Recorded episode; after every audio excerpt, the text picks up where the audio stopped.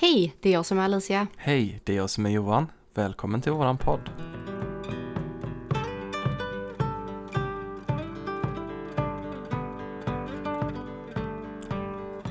Du Johan, Ja, jag tänkte på det här med varulvar. ja, vilket Ja. spännande ämne. Ja, det var faktiskt en följare på Instagram som Mm. ville höra om varulvar.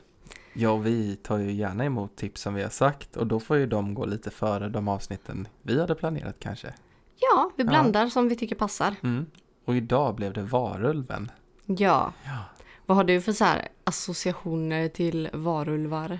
Det är nog mer moderna associationer. Jag tänker typ från eh, Harry Potter. Ja, Tänker man ju mycket på Remus Lupin.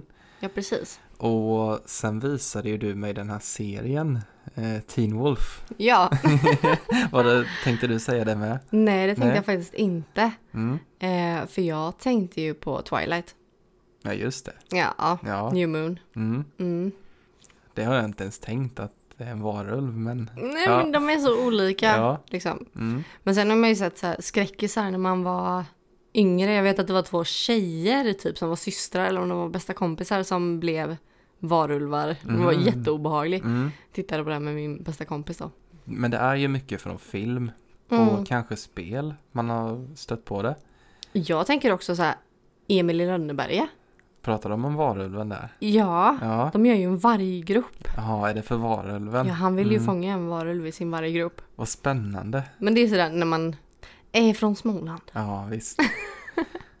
för det, jag har gjort lite research på det. Mm. Och vi kommer komma in på det att det är just eh, från långt tillbaka i Sverige. Då trodde man ju faktiskt på varulven. Mm. Ja, Så det är ja. nog där det kommer ifrån i Emil. Ja, Mm. men det är spännande. Ja. Men har du läst någon bok eller så med varulvar?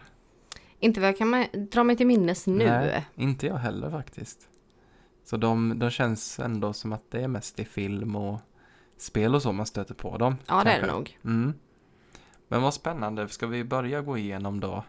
Vill du berätta vad ordet varulv står för? Ja, det är ju faktiskt en eh, sammansättning. Mm. Och nu tänker jag på Harry Potter igen, för Mm. han eh, står ju och säger det, Snape. Ja. Eh, men det är ju var och ulv. Mm. Och var är ju en gammal benämning på man eller människa. Mm. Och ulv är ju varg. Ja. Eh, så då betyder det ju mansvarg. Mm. Eller människovarg. Det visste faktiskt inte jag därför att jag trodde att var hade någonting med att eh, byta form. Men det, att det var ett gammalt ord för man, det visste jag inte. Ja. Jag har varit inne och läst lite på isof.se. Det är ju då Institutet för språk och folkminnen. Ja. Och eh, där finns det en hel del att läsa om eh, varulven, hur man har eh, sett på den i, inom svensk folktro. Mm. Vill du börja med att berätta lite om varulven? Ja, det kan jag göra. Mm. Eh, men inom svensk folktro och även faktiskt andra stora delar av Europa och Asien och Amerika så är ju varulven ett väsen där människan har förvandlats till en varg eller faktiskt en björn eller en hund. Eh, och i lite så här äldre illustrationer och så, då målade man, eller framställde den här varelsen med tre ben eh, istället för fyra. Mm. Sen har vi ju den moderna synen på varulven som vi pratade om innan. Den som är liksom film och tv-spel och Mm. ja, men böcker som Twilight till exempel. Mm. Eh, men där är det ofta en man eller en kvinna som har fått smittan Mm. eller har, som i Twilight också, gått i arv. Ja, just det. Eh, så är det faktiskt en förmåga. Men det kan ju vara att de har blivit bitna, som i eh, Harry Potter Mm. till exempel. Där blir de ju bitna.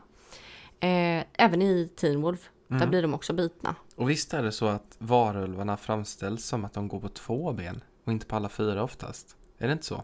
Så kan det också vara. Eller de springer kanske lite emellanåt men att de ofta ses som att de står De som är ju en blandning mellan människor och djur. Mm. Eh, men då är det ju också så här att de, de är ju sig själva, Mm. eh, vanliga människor. Och sen under fullmåne då blir de ju de här vargmänniskorna, varulven. Ja. Eh, men den här typen av varulv eh, har ju inte så mycket gemensamt med varulven som beskrivs i våra folkminnen. Mm. Ehm, men det som oftast här sägs vara dödligt för en varulv, det är ju järn, eller silver, Ja, silverkulor. mm. Ehm, precis. så det, det är ju lite sådär, ja, men vad är det som är liksom den eh, ja, varulven vi har i våra folkminnen? Vad är det för varulv då? Ja, Jag känner ehm, inte till den så mycket. Nej, precis. Nej, men just den här föreställningen om att eh, en människa kan förvandla sig till olika djur. Den är, den är vanligt förekommande i hela världen faktiskt. Ja men det är ju en väldigt gammal Mm. så här, tro, tänker Mm. jag. Och vi har ju pratat mycket om eh, skinwalkers och Getmannen. Det är också Hamnskiftare där, överlag. Ja, precis. Mm. Och då är det ofta något inslag av något. Jag tror faktiskt vi pratade om det i avsnitt två med troll va? Ja. Eh, så tror jag vi pratade om hamnskiftare också. Mm. Nej, men just det att det är en människa som blir något djuriskt liksom. Mm. Ehm, Men ja, det finns ju, man kan se spår av det. Så långt bak som till antikens Grekland faktiskt. Oj, så långt. Mm. Och då var det faktiskt Zeus sägs ha bestraffat en grupp människor till att eh, bli vargar. Av okänd anledning. Ah, han har förvandlat dem till vargar då? Ja, det var vid ett berg. Eh, nu har jag glömt namnet på det, men det var Lykan någonting. Ah, okej. Mm. Och om man hört talas om varulv någon gång så på engelska så heter det ju lycanthrope typ. Jag undrar Aha, om det, det kommer jag därifrån. Jag, jag, fick, jag gjorde den säkert. kopplingen själv. Ja, Mm. spännande. Ja, men sen är det ju då inte bara eh, till varg som du sa innan. Mm. I Island till exempel, där berättar man om hur man kan förvandla sig även till en björn. Ja, Och eh, sen har jag läst lite i Indien till exempel, tror man att man kan förvandla sig till en tiger. jaha. Mm. Ja, men det är så här, varulven är olika i alla länder. Ja, så här, de varmare länderna så är det en tiger. mm. Men nu ska du få höra något intressant. Mhm. Förr i tiden i Sverige så trodde man att eh, då den här varulven som förvandlar sig till varg, den Mm. trodde man på i mellersta Sverige, Jaså? främst i västra delarna. Mhm. Men ju längre norrut du kom, då blev det mer till björn. Okej. Mm. Ja. Och i södra Sverige, där trodde man att en man förvandlade sig till en hund. Jaha. Mm. Ja, ja. Men det, vad- det är ju ganska logiskt tänker jag. Ja, vad, vad tänkte du säga? Nej men att björnar är väl mer eh, vanligt, Ja. vanligare högre upp i vårt land i alla fall. Precis. Och jag tror knappt det finns, finns det björn i Sverige ordentligt? Alltså, eller är det högst upp liksom? Det är nog mest högst upp, Ja. tror jag, i landet. Men Mm. de kan ju vandra neråt säkert. Ja, man har ju hört Ja. det att de har vandrat neråt, men Mm. de har ju aldrig kommit Mm. i närheten av oss i alla fall. Mm. Nej men det följer ju den förklaringen att Ja. eh, det rovdjuret som var närmst eller mest förekommande, Mm. det var den man trodde att man blev Men sen vet till. ju jag faktiskt att det har ju funnits eh, ganska nyligen har det ju skymtats varg i typ Göteborg. Mm.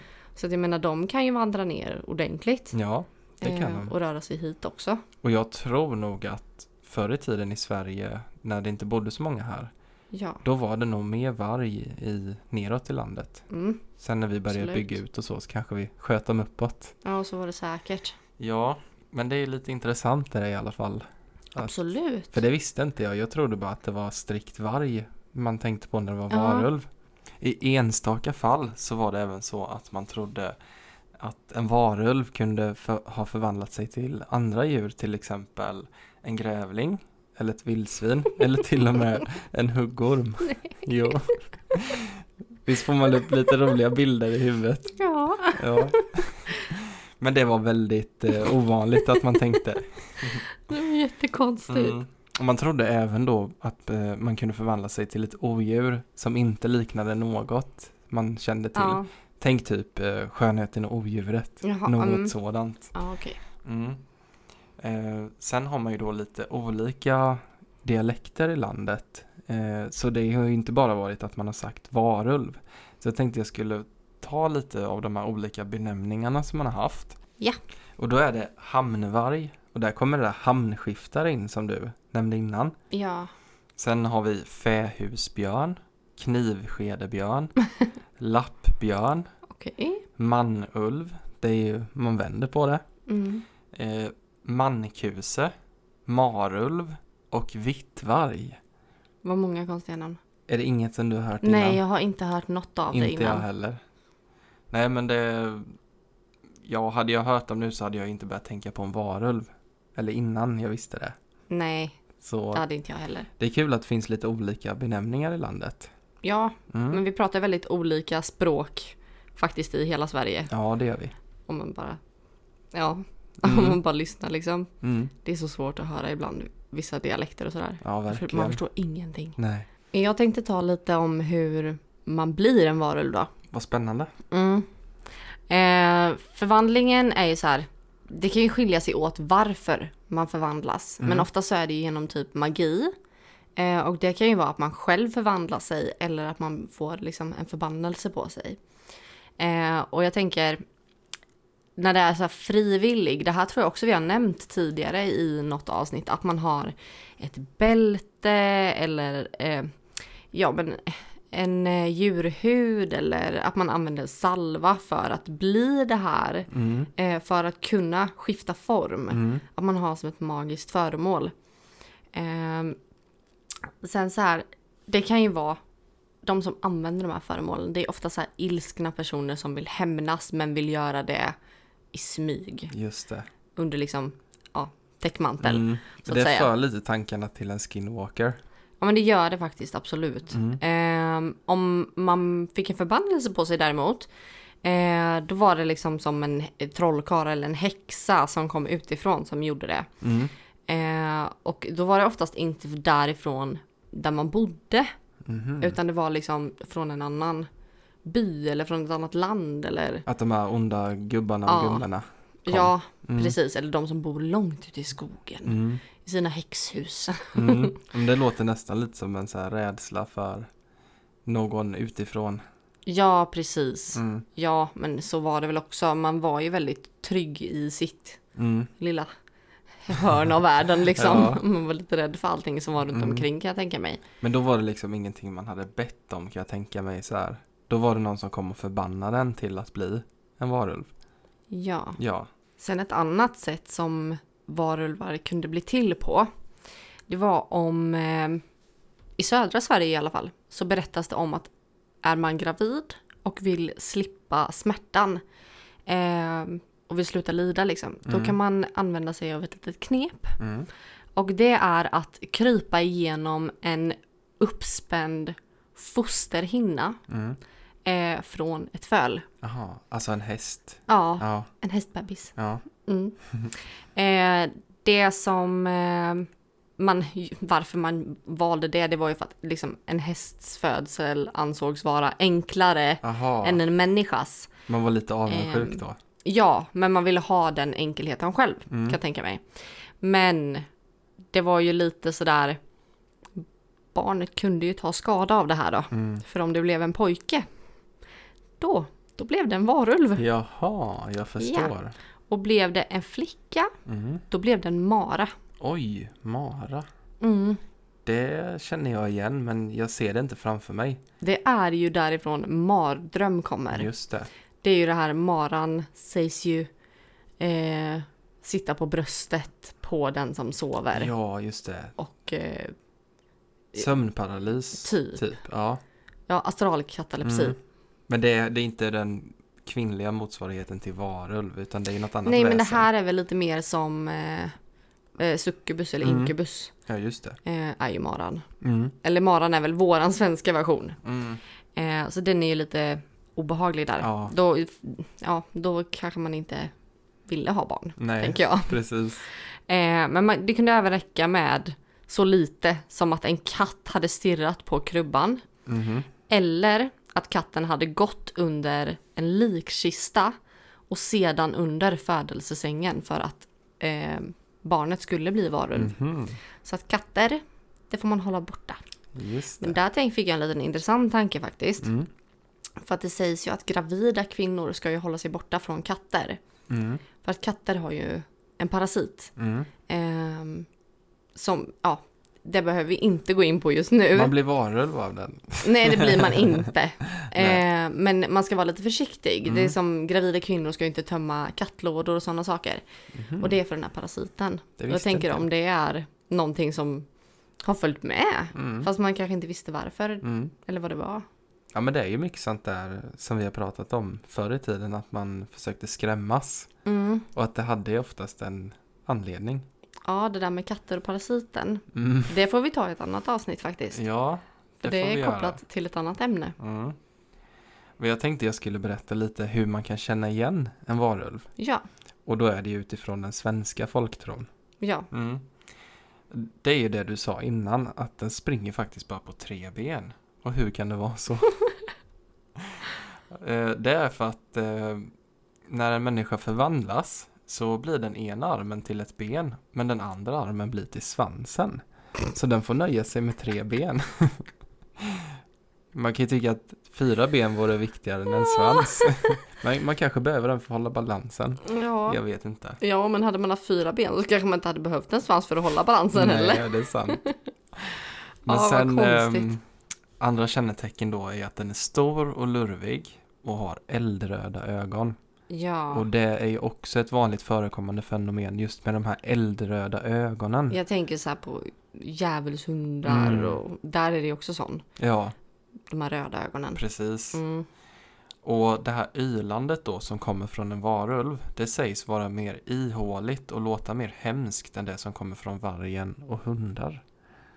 Ja, vi har ju hund och han, Ja. han låter ju han låter ju inte speciellt otäckt när han ylar. Nej. Och han ylar ju faktiskt bara på ambulanser. Mm. Så att eh, det låter inte alls otäckt. Mm. Men jag kan ju föreställa mig också hur otäckt det hade kunnat låta. Mm. Och ehm, man trodde då att eh, sammanväxta eller utåtstående ögonbryn, om man hade det som människa då, att det var ett tecken på att man, hade, att man var en varulv. Och så tittar du lite konstigt på mig. Ja, Ja, jag har ju lite, du har Hår väldigt buskiga emellan. ögonbryn och jag Ja. brukar få plocka dina ögonbryn i mitten. Men eh, jag ja, lovar, jag är ingen varulv. nej, jag tänker på våran kompis Mm. som har ögonbryn som, Det är som Utstående. är jättestora ögonbryn. Ja, nej, men han, det vet vi ju faktiskt inte. Han kanske är varulv. Mm, det kanske han är. Ja. ja, Men sen, han stylar ju faktiskt dem. ja, han gör Han det. tar ju faktiskt vax i Mm. dem. Det är ju coolt. Det är coolt. Och sen sägs det också att man saknar skugga. Och man har även nedslipade tänder. Och det sägs komma efter att man har bitit och slitit i eh, folks kläder. Jaha. Så att eh, man har liksom slitit så mycket så att tänderna har slipats ner. Ja, för det, det är kläderna som sliter mest tänker jag. Mm. Eller?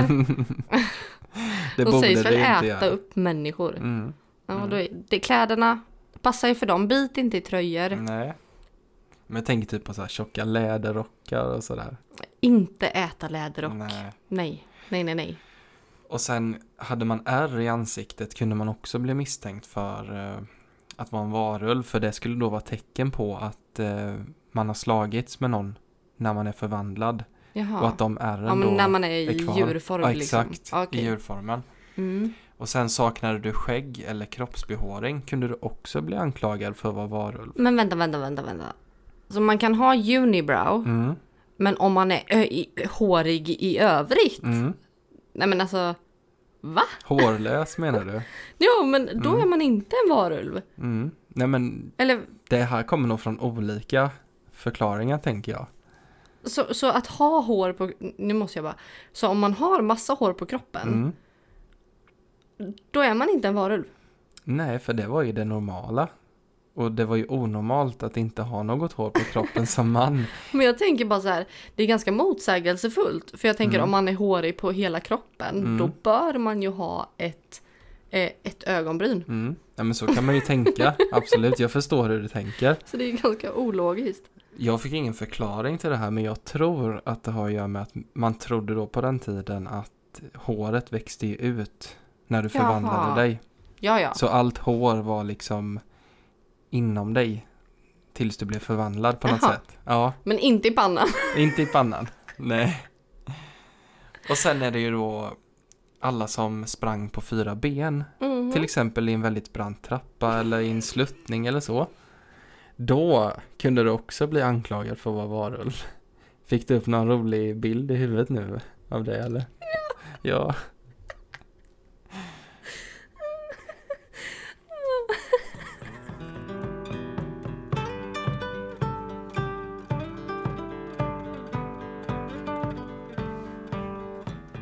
Förlåt, vi var tvungna att ta en skrattpaus. Ja, det blev lite för mycket där. Ja, De inre bilderna. ja, det blev inte så bra. Ja.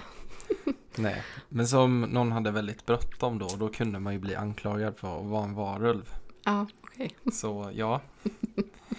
Eh, sen var det också om du var väldigt trött eller dåsig eh, under dagtid. Mhm. Då kunde man även tro att du var en varulv.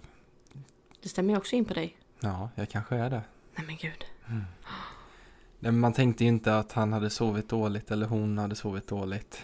Utan då förklarade man ju det De har med att varit uppe hela natten. Precis, de har varit uppe och ränt hela natten. Jag tänker det är väldigt vanligt att man sover dåligt runt fullmåne ändå. Mm. Och det i kombo är ju inte jättekul. Nej, men som tur är så blir man ju inte anklagad för det idag. Nej, det är ju skönt. Vill du eh, berätta lite om eh, förvandlingen? Ja, men man tror ju att det var under många olika tidpunkter på dygnet egentligen som man kunde förvandlas, eller Mm. olika tidpunkter överlag. Mm. Ehm, men då var det lite så här varje kväll, Mm. eh, eller vid fullmåne då, fullmånenätterna. Mm. Ehm, vissa veckodagar Mm. under en specifik månad, eh, under julen, Mhm. Eh, under flera års tid, vanligast sju år, eller att man blev förvandlad permanent Just det. eh, hela livet. Så att du aldrig var Människa igen. Aha. Den har Så jag aldrig hört innan att man var varulv till exempel i sju år. Och sen, Ja. ja. Mm. Men månen nämns ju inte så mycket utan det är ju mer bara dagar. Ja, eller olika Det är ju det att eh, just i folktron så, Mm. så nämns inte fullmånen utan Nej. det är nog något mer modernt som har Mm. kommit. Mm. Ehm, men det sker oftast sent på kvällen eller vid midnatt. Mm. Eh, och då tänker jag att fullmånen är ju bara ett tillägg Mm. för att det blir extra liksom. Mm. Och sen så tänker jag alla knäppisar kommer ju ut vid fullmånen. Man blir Ja. ju knäpp i huvudet alltså ibland. Ja. Det, så är det, det är starka energier ibland. Eh, det som händer eh, är att eh, förvandlingen från månen, Mm. det kommer ju senare då. Mm. Och det har sitt ursprung ifrån Indien faktiskt. Och länderna runt omkring Mm. Indien.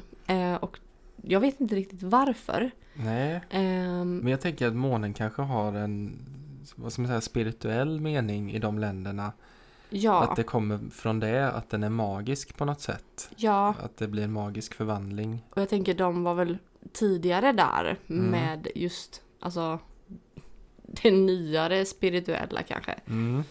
Eller om, ja, det som Mm. har spridit sig mycket nu. Mm. Nu gör jag en intressant koppling här. Ja, Som vi kommer in på sen faktiskt. Det är ju att eh, vi som är lite spirituella av oss, vi vet ju att eh, varje element eller till exempel metaller och så har ju en koppling till de olika planeterna.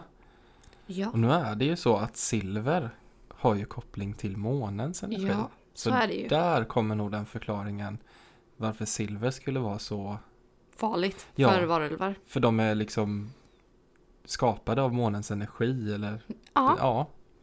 ja men intressant tanke. Mm, Jag tänker så här, man kan ju bryta en förtroll, förtrollning. mm, Eller att man har blivit förtrollad till en varulv. mm, Vill du ta det? mm, det kan jag göra. Ett väldigt enkelt sätt, eh, kanske det enklaste, var att faktiskt berätta för någon att du var varulv. Är det så enkelt? Då tänker jag, det kanske man vill göra om man har velat vara varulv ett tag men sen ja, vill man inte vara det av någon anledning. Och då för att bryta det så kan man säga, du, jag är en varulv. Och då är det färdigt sen? Mm. Eller så kunde det vara att man eh, visste vad den här personen var döpt till. Så Mm. att genom att ropa den personens dopnamn högt så kunde man bryta förtrollningen. Jaha. Mm. Ja, det är ju smart om det är man stöter på en varulv och Mm. man vet vem det är. Mm, precis. Och, Jag får ropa ditt dopnamn i natt helt enkelt. Ja, Så att, eh, det får du göra. ja. Mm. Jag tänker det har ju lite med demoner att göra med. Att man förlorar sin makt Ja, när man får höra sitt så är det faktiskt. riktiga namn. Mm. Eh, sen kunde man också tro att eh, genom att visa medlidande och kasta lite mat åt varulven så skulle förbannelsen brytas. Ja men det är alltid sådär i sagor så är Mm. det ju det vänliga som Mm. läker. Precis. Mm. Sen var det någon som var duktig då på att trolla. Då kunde man gå till dem och be Ja. dem om hjälp. Kan du bryta min förbannelse? Ja men det är väl också så här Mm. Disney, Ja. typiskt Disney. Mm. Men då kanske man måste ge något i utbyte. Mm. Mm. Det brukar det också vara. Mm. Sen pratade du lite innan om att man kunde ha olika föremål. Ja. Till exempel bälte och skinn och sånt där. Ja, då kunde man helt enkelt bara förstöra de föremålen. Mm. Så att Då den, försvinner makten i ja, dem liksom. den magiska Ja. kraften. Sen är det en liten grymmare variant här. Eh, som man trodde. Och var det någon som ville bli fri från sin förbannelse. Då var man tvungen att äta ett foster som kom från en gravid kvinna. Usch vad hemskt. Och det är ju lite det som du sa innan det här med de gravida kvinnorna. Och eh, förr i tiden så var det ju så att gravida kvinnor inte ville lämna hemmet utan att ha en eh, stabil kar vid sin sida. Mm. Och det var just av det att man var rädd för varulvar. Mm. Ja, och nu kanske man inte vill he- lämna hemmet nattetid utan en, utan en säker person vid Ja. sin sida på Ja. grund av andra människor. Det kommer nog lite av samma anledning. Mm. Det är ju rovdjur Ja, fortfarande. ja, Mm, men det är väl så. Mm. Och nu kommer vi in på den här punkten då. Hur tar man död på en varulv? Ja, Vill du eh, berätta om det? ja. Det var ju som vi pratade om innan, att man använder en silverkula. Mm. Där kan man ju faktiskt eh, också använda en vigselring eller en förlovningsring av silver. Mm. Eller någonting annat som är välsignat av kyrkan. Mm. Och att man stoppar det i en bössa Ja, just det. och skjuter varulven med det. Mm. Eh, det var väldigt kraftfullt just att det var välsignat av kyrkan. Mm. Eh, så det, det är väl också en sån där Ja, demon och... ja. Ja. men det är väldigt återkommande. Det Precis. heliga liksom. ja, men det är återkommande i alla varelser känns det som. Mm. Sen en annan grej då. Det är ju att den som har förtrollat varulven har räknat upp eh, allting som varulven kan dö av. Mm. Eh, och då var det ganska lätt att eh, man glömde typ vardagliga saker som kanske en högaffel eller eh, ja, Man vad skulle man kunna säga? ja. En träpål Ja, eller liksom lite sådär. Man kanske räknade upp det som man såg som vapen. Kniv, svärd, spjut och så. Ja, jag tänker Mm. så här att man kan, det är ju lätt att glömma så här eld Mm. eller ja, Mm. alltså enkla saker Mm. som Ja men man kanske inte räknar upp en kökskniv Nej. liksom. Nej.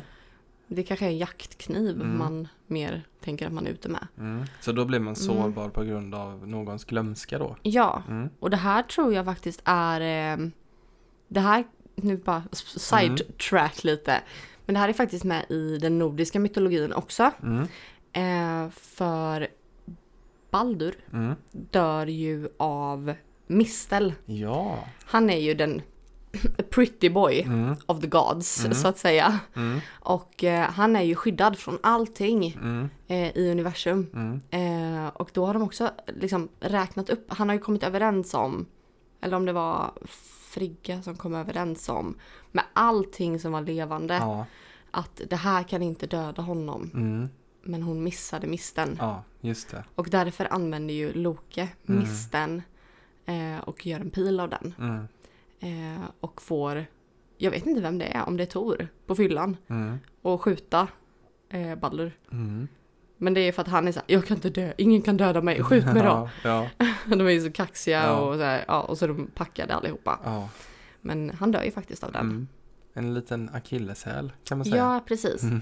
Men det är ju det där. Eh, man, får, man får fan inte glömma någonting Nej. för då, då är man illa ute Ja. alltså. det är inte bra. Får man räkna upp eh, köksknivar och pålar och så med då? Ja, Och sen är det ju så att varulven kan ju bli skadad av helt vanliga vapen också. Mm. Jag tänker det är ju bara en människa i Mm. kombination med ett djur egentligen. Mm.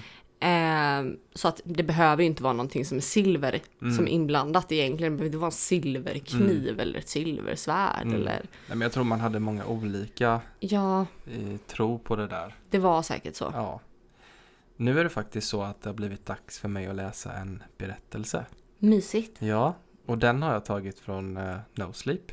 Ja, Där eh, finns det ju mycket spännande många bra berättelser. Mm. Och den har jag översatt själv. Yes. Så jag reserverar mig för eventuella stavelser som låter lite konstigt. Ja. Ja, Det brukar låta bra. mm. men eh, den kommer här. Min morfar brukade besöka mitt rum under natten iförd en mask. Nu vet jag varför. Morfars nattliga besök började när jag var 13 år gammal. Detta var några år sedan nu, men det upphörde först ganska nyligen. Och jag minns fortfarande första gången det hände. Det var mitt under skollovet och min mamma var sjuk. Att mamma var sjuk var inte något som störde mig så mycket på den tiden. Det var en ganska vanlig händelse, något jag till och med var van vid då. Varje månad hände det på samma sätt. Pappa kom till mitt rum och sen berättade han att mamma inte mådde så bra och att hon måste lämna huset ett tag tills hon mådde bättre. Sen körde han iväg med henne i sin bil och hämtade henne några dagar senare. Jag fick aldrig veta var hon tog vägen. Jag visste aldrig vad som var fel på henne heller. Ibland kom hon hem med rivsår i armarna, men förutom det så såg jag aldrig några andra symptom. När pappa åkte och hämtade henne väntade jag vid dörren på att hon skulle komma tillbaka. Jag brukade vänta på att hon skulle dyka upp igen och lyfta upp mig i hennes famn. Jag har saknat dig så, ungen min, sa hon alltid och överöste mitt ansikte med kyssar. Jag älskar dig så mycket. Jag heter James, men så länge jag kan minnas har mamma kallat mig för ungen min. Det är hennes smeknamn för mig. Varje månad så var det samma rutin. Mamma insjuknar, åker iväg en stund och kommer sedan tillbaka som om inget vore fel. Men den sommaren som jag fyllde 13 år började saker att förändras. Rutinen förändrades. För det var första gången jag började bo hos morfar. Min morfar är en stor man med vitt skägg och rakat huvud. Han kommer ursprungligen från Sheffield och han har fortfarande denna djupa, gruffa nordliga accent. Han kommunicerar främst genom grymtningar. Han bor för sig själv i utkanten av New Forest i en gammal skraltig stuga. Vi såg honom nästan aldrig när jag var liten och när vi gjorde det fruktade jag alltid besöken. Han skrämde mig helt enkelt. Jag var dock inte rädd för honom när jag var 13. Eller det var åtminstone vad jag intalade mig själv. Nej, anledningen till att jag protesterade när pappa sa till mig att jag skulle bo hos morfar den här gången medan mamma blev bättre, det var för att jag inte ville lämna huset. Jag ville helt enkelt bo nära mina vänner. De barn jag kände i byn skulle vara ute och klättra i träd och åka på cykelturer. Om jag var inföst i morfars stuga så skulle jag gå miste om allt roligt de hade tillsammans. Men pappa hade inget överseende med det. Han gav mig aldrig en enda anledning till varför jag var ens tvungen att åka dit. Eller ens ge mig något svar på mina protester. Han sa bara till mig att det skulle vara bra för mig att umgås med morfar. Sedan buntade han in mig i bilen och vi åkte. 45 minuter senare så stod jag på tröskeln till morfars stuga och sträckte upp handen för att knacka på. Pappa hade redan kört iväg vid det här laget. Jag försökte intala mig själv att jag inte var ett litet barn längre och det fanns ingenting att vara rädd för. Men när stugdörren öppnades och morfars stora skugga föll över mig kunde jag inte hindra mitt hjärta från att slå lite hårdare i bröstet. Morfars stuga var gammal. Det var lågt i tak och möblemanget var minimalistiskt. Mattorna var malätna, uråldriga saker som verkade puffa upp små moln av damm när helst man satte en fot på dem. Badrummet hade svart mögel som kröp upp för tapeten. Materialet var fuktigt och flagnade och hade skalats bort in till stenen på vissa ställen. Att komma in i rummet kändes som att kliva in i en grotta. Mitt sovrum var inte heller mycket bättre. Det låg på baksidan av huset och hade bara tre möbler. En byrå i ek, en förfallen garderob och en enkelsäng i hörnet. Jag minns att all förhoppning jag haft var som bortblåst när jag fick syn på rummet. Konstigt nog, även om jag kan föreställa mig morfars hus tillräckligt tydligt, minns jag inte mycket om hur jag tillbringade mina dagar där. Speciellt under det första besöket. Jag tror att vi främst höll oss ur vägen för varandra. Morfar satt i vardagsrummet och tittade på TV eller läste och jag var i mitt rum och surfade på min telefon. Jag försökte göra det bästa av att bara ha en stapel på mitt 4G-nät. Jag kommer inte ihåg om vi pratade mycket med varandra eller vad vi sa om vi nu gjorde det. För det mesta är mina minnen bara en dimma. Det jag minns är nätterna, särskilt första natten. Jag sa till morfar att jag var trött och att jag skulle gå och lägga mig tidigt. Han grymtade bara något till svar. Sen tillbringade jag lite tid i mitt rum på Snapchat och Youtube. Och videorna tog smärtsamt lång tid att ladda innan jag gick och la mig. Jag vaknade någon gång på natten. Det var tyst i stugan runt mig. Jag kunde höra björkens löv prassla i vinden i trädgården på baksidan. Men det var allt. Månsken sipprade in genom en springa i gardinerna. Jag lutade mig fram för att kolla min telefon och såg att klockan var strax efter 02.00. Av någon anledning kände jag mig klarvaken. Mitt hjärta slog hårt i bröstet och en hinna av svett täckte nu min panna. Som om jag hade vaknat plötsligt ur en mardröm. Om jag nu haft en sådan så kunde jag inte kunna komma ihåg det. Jag försökte slappna av. Försökte luta mig tillbaka och låta sömnen överta mig igen. Men i morfars stuga var det inte så lätt att koppla av. Först hade jag bara kunnat höra trädet utanför fönstret. Men när jag låg där på kudden och stirrade in i mörkret började jag höra andra ljud också. Det mjuka knarret från en golvbräda, svaga knackningar, ett avlägset skramlande som jag antog måste vara rör i väggen. Och andra ljud också, ljud som var lite svårare för mig att sortera. Vid ett tillfälle hörde jag något som lät som ett svagt sniffande ljud från trädgården på baksidan. Det måste varit något slags djur, tänkte jag. Men när jag satte mig upp i sängen och spetsade mina öron så hörde jag bara vinden. Ryck upp dig för fan, sa jag till mig själv. Du är 13 år gammal, inte ett litet barn längre. Det var lättare sagt än gjort, men jag lyckades till slut. Jag vet inte hur länge jag låg där i mörkret, men efter ett tag tog tröttheten äntligen över mig. Mitt sinne började lugna ner sig och jag kände hur jag sakta drev iväg. Bara för att plötsligt ryckas till liv igen när jag hörde ett ljud utanför mitt rum. Ett mjukt, medvetet knarr. Högt och tydligt i mörkret. Jag vände mig om i sängen och försökte att inte göra ett enda ljud. Mitt hjärta hamrade nu i mitt bröst. Jag drog ner lakanet över mitt ansikte på ett sådant sätt att jag kunde se sovrumsdörren genom en tunn springa. Och medan jag stirrade på den och kände mig som om jag var fem år gammal igen såg jag att handtaget började vrida sig. Jag kisade med ögonen. Jag vet inte vilken tanke som for genom mitt huvud men just då återgick jag till en urgammal taktik. Att sova räv. Spela död helt enkelt. Jag kunde fortfarande se genom en springa i mina ögonlock men nu var rummet suddigt och mörkt. Jag låg så stilla som möjligt och försökte hålla andningen normal. Under några sekunder hände ingenting och det var helt tyst. Men plötsligt, precis när jag började tro att allt kanske bara hade varit en inbildning, svängde dörren upp inåt i rummet.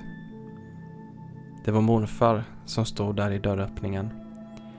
Jag kunde inte urskilja hans ansikte, men jag kände igen hans högresta gestalt. Han stod helt stilla och fyllde dörröppningen uppifrån och ner samtidigt som han andades tungt i tystnaden. Han bara kollar till dig, intalade jag mig själv. Han har kommit för att kontrollera att du är okej okay det är allt. Men även när tanken for genom mitt huvud såg jag något som fick blodet i mina ådror att isas. Jag såg något som fick mig att kippa efter luft och spänna hela kroppen under täcket. Formen på morfars huvud stämde inte. Allt var fel. Även i de suddiga skuggorna var felet omisskännligt.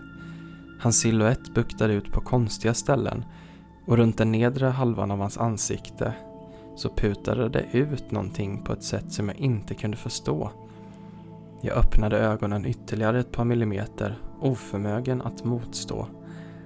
Och det jag såg gjorde ingenting för att dämpa rädslan som nu virvlade runt i mitt bröst.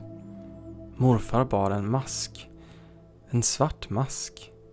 Den täckte den nedre halvan av hans ansikte, vilket gav utrymme upp till för hans ögon att se på mig. Masken täckte hans mun och näsa med flera remmar på varje sida som sträckte sig runt hans kinder till bakhuvudet. Det såg ut som en av de där föroreningsmaskerna som folk ibland bar i storstäder. Jag stängde ögonen helt och tvingade mig själv att andas in, sedan ut och sedan in igen. Sakta och lugnt. Jag lyssnade ivrigt efter ljudet av morfars fötter på mitt sovrumsgolv men det ljudet kom aldrig. Efter en stund hörde jag det mjuka gnisslet från dörren som stängdes och hans fotsteg som gick tillbaka ut i korridoren. Vi pratade aldrig sen om att han hade kommit in i mitt rum. Jag nämnde det aldrig för morfar och han sa aldrig någonting om det till mig. Jag berättade aldrig för någon annan heller. Jag funderade på att berätta för mamma eller pappa efter det där första besöket men till slut så höll jag bara tyst. Dels för att jag var så glad över att vara hemma igen tror jag, men mest för att minnet vid det laget hade fått en konstig kvalitet. Det var som en gammal, halvt bortglömd mardröm.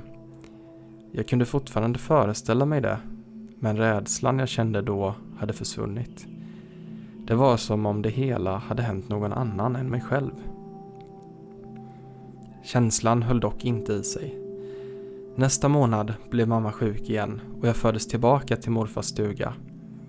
Jag protesterade hårdare den gången, men pappa ville ändå inte böja sig. Han sa bara till mig att sluta vara självisk och ge min mamma lite utrymme så att hon kunde bli bättre. Han förmådde sig inte att titta på mig när han sa det. Och återigen, när jag bodde i morfars stuga, kom han till mitt rum. Han stod i skuggan av dörröppningen med samma svarta mask över ansiktet. Han rörde mig aldrig eller något sånt. Jag vill inte att du ska tro det. Det är inte den här sortens historia. Han stod helt enkelt på tröskeln in till mitt rum, precis vid kanten av månskenet och bara stirrade på mig. Sen efter ett tag gick han alltid igen. Denna märkliga ritual hände varje gång jag var på besök hos morfar. Det har hänt varje månad de senaste tre åren och det var först igår som jag äntligen fick veta sanningen. Just igår då alla bitar äntligen föll på plats. Runt min sextonde födelsedag började jag bli sjuk. Jag var svag och trött, helt utan energi. Jag var hungrig hela tiden. Jag fick även konstiga fläckiga utslag på kroppen och mina muskler och ben verkade ständigt verka. Det var sommar och ingen skola, vilket ledde till att jag låg i sängen hela dagen. Att falla in och ut ur en trasig sömn, drömmandes. Drömmarna var livfulla och konstiga. I dem var det natt och jag sprang. Sprintandes genom skogen så fort jag kunde, snabbare än jag någonsin sprungit i mitt liv. Månen hängde över huvudet på en lila svart himmel och ramade in mig som en strålkastare och i slutet av varje dröm snubblade jag ut i en glänta. Där skulle jag få syn på morfars stuga och precis när hans ytterdörr började knarra upp vaknade jag alldeles kallsvettig. Igår kväll besökte pappa mig i mitt rum. Han kom och satte sig bredvid min säng. Han berättade att mamma också var sjuk och att han skulle behöva föra bort henne i några dagar och sa till mig att vila mycket men när jag frågade honom när han skulle komma hem sa han att han inte skulle göra det. Inte på några dagar i alla fall. Han sa att han skulle komma tillbaka när mamma var bättre och under tiden så skulle morfar komma och ta hand om mig. Det var då jag äntligen tappade fattningen helt. Jag var för sjuk för att bli ordentligt arg på honom, men jag gjorde mitt bästa. Jag skrek och skrek. Jag skrek till honom att jag inte ville att morfar skulle komma och bo hos mig. Jag ville ha honom och mamma. Jag anklagade honom för att ha övergett mig och sa att jag hatade honom. Han bara satt där på stolen bredvid min säng och tog emot. Han lyssnade på mig utan att säga ett enda ord. Gubben såg tröttare och äldre ut i det ögonblick jag någonsin sett honom förut i mitt liv. Och när jag äntligen var klar, när min hals var så körd att jag inte klarade skrika längre, sa han något till mig. Något som startade en konversation som jag aldrig kommer att glömma. Jag vet att du inte förstår varför jag gör det här just nu, men det kommer du snart. Morfar kommer att förklara allt. Jag suckade och la mig tillbaka mot min kudde, utmattad. Jag vill fan inte att morfar ska förklara någonting pappa. Jag vill ha dig här. Jag vet att du gör det James, men jag kan inte stanna här. Inte just nu. Det är inte säkert för mig. Jag öppnade ögonen helt och stirrade på honom efter att ha blivit plötsligt rädd. Vad menar du att det inte är säkert? Är jag smittsam eller något?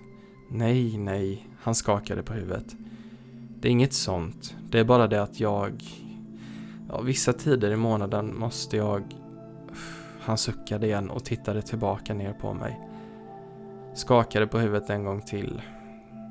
Det är verkligen bäst om din morfar förklarar allt detta, James. Din mamma kan också hjälpa till när hon är tillbaka. Jag kanske vet mer om det än de flesta, men jag vet inte riktigt. Inte som de gör. Jag hade en lust, nästan överväldigande, att sträcka ut handen och bara skaka om honom. Jag förstod ingenting av det han sa. Vad behöver de förklara? Kan du bara berätta för mig vad fan det är som händer? Min pappa suckade igen. Han ställde sig upp och gick bort till mitt sovrumsfönster och kikade ut genom gardinerna. Stor månad där uppe ikväll, sa han efter en stund.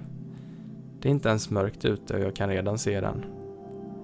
Han stirrade genom glaset en stund och vände sig sedan om igen mot mig. James, du vet hur din mamma mår dåligt varje månad, eller hur? sa han. Hur hon måste sticka iväg ett tag tills hon är bättre. Jag nickade. Visst, det visste jag ju. Okej, tja. anledningen till att hon måste sticka är för att hon har det här, ja, det här sällsynta tillståndet. Det blossar bara upp då och då och det är lätt nog att förutsäga när det kommer att hända. Men det är den enda saken du kan förutspå med det.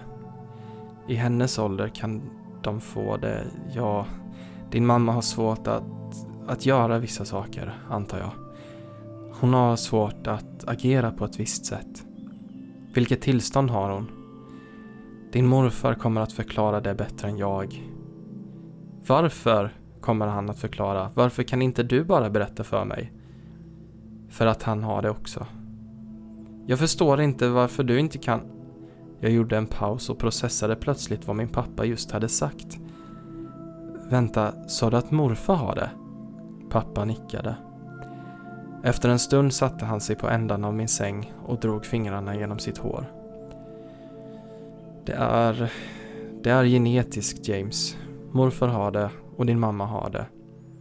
Och du har det också. Jag stirrade på honom, osäker på att jag hade hört honom rätt. Jag har... Ja, det har du. Det är inget dåligt tillstånd så precis, men det är något som man måste hantera varsamt. Din morfar har levt med det länge och han vet allt om det. Han kommer att kunna hjälpa dig. Blodet bultade i mina öron. Tankar och minnen trängde sig plötsligt in till randen av mitt sinne som arga hundar. Jag sköt bort dem och fokuserade på pappa. Är det därför du började skicka hem mig till honom varje månad? Så jag lärde känna honom bättre? Så att han kunde hjälpa mig med vad fan det än är jag nu har? Pappa stirrade på mig med sorg i ögonen. Det var inte min idé, sa han efter en stund. Din mamma sa att det var bäst så och morfar höll med henne. När du blir myndig är det bra om du kan umgås med äldre av deras... Ja, som jag sa, din morfar kan förklara det.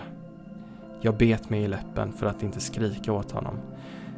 Jag förstod fortfarande inte riktigt vad fan det var han pratade om. Eller åtminstone, huvuddelen av mitt sinne förstod inte.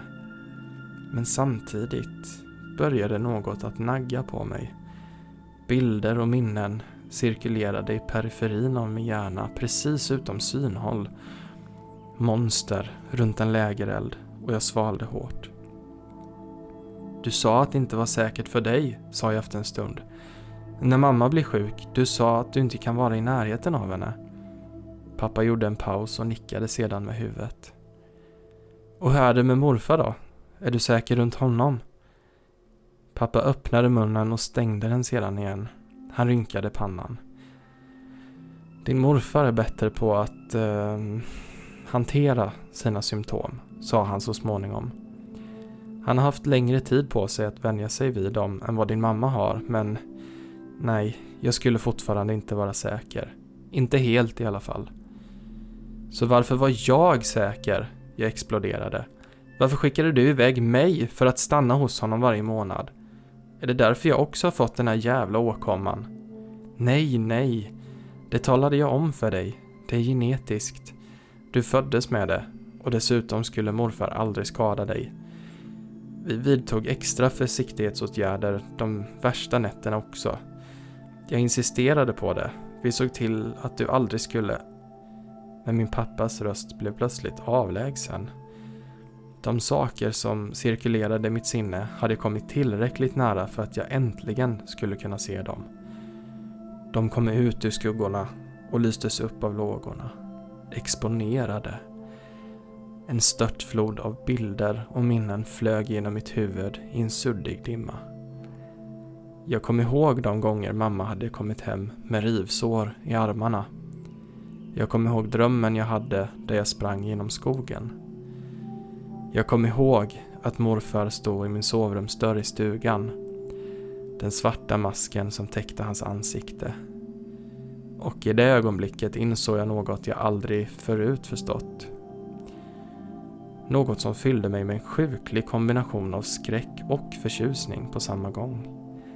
Den där saken i farfars ansikte hade trots allt inte varit en mask. Det var en munkorg. Ja, det var berättelsen. Ja, Lite Spännande. kul twist där på slutet. Att han Ja. inser vad det faktiskt är som händer. ja. Men den här har jag nog hört innan. Jag har också hört den någonstans men jag minns Ja. inte var. Den är nog med i någon annan podd också. Säkert. Men det finns ju faktiskt en del två på den här. Mm. Och den hade ju blivit för lång att ha med i detta avsnittet. Ja, då hade vi fått sitta och spela in i två timmar. Ja, Men eh, det kanske får bli ett eh, uppföljningsavsnitt. ja, Det hade varit jättekul. Mm. Annars går den att hitta på Reddit. Mm.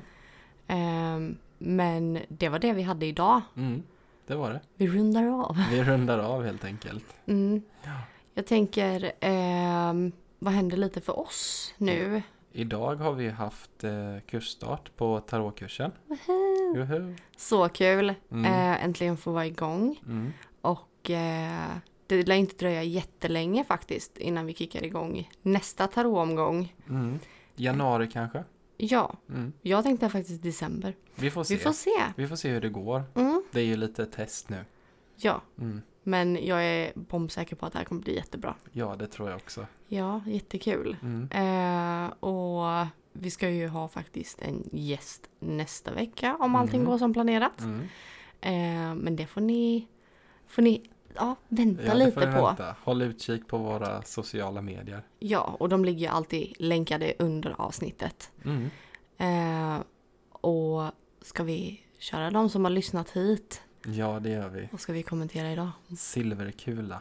Silverkula. Mm. Det är bra. Så gå in och hitta inlägget på vår Instagram för det här avsnittet. Och eh, har du lyssnat hit så kommentera silverkula. Mm. Så får du en liten guldstjärna av oss. Ja. Jättekul. Mm. Eh, det är så himla roligt att se de som lyssnar till slutet Mm. som faktiskt går in och kommenterar. Ja, Det är jättekul tycker jag. alltid lika roligt. Ja, Men vi, eh, vi säger hej då nu. Mm. Ha det skönt tills nästa gång. Ja, vi hörs. Hej då! Hej då!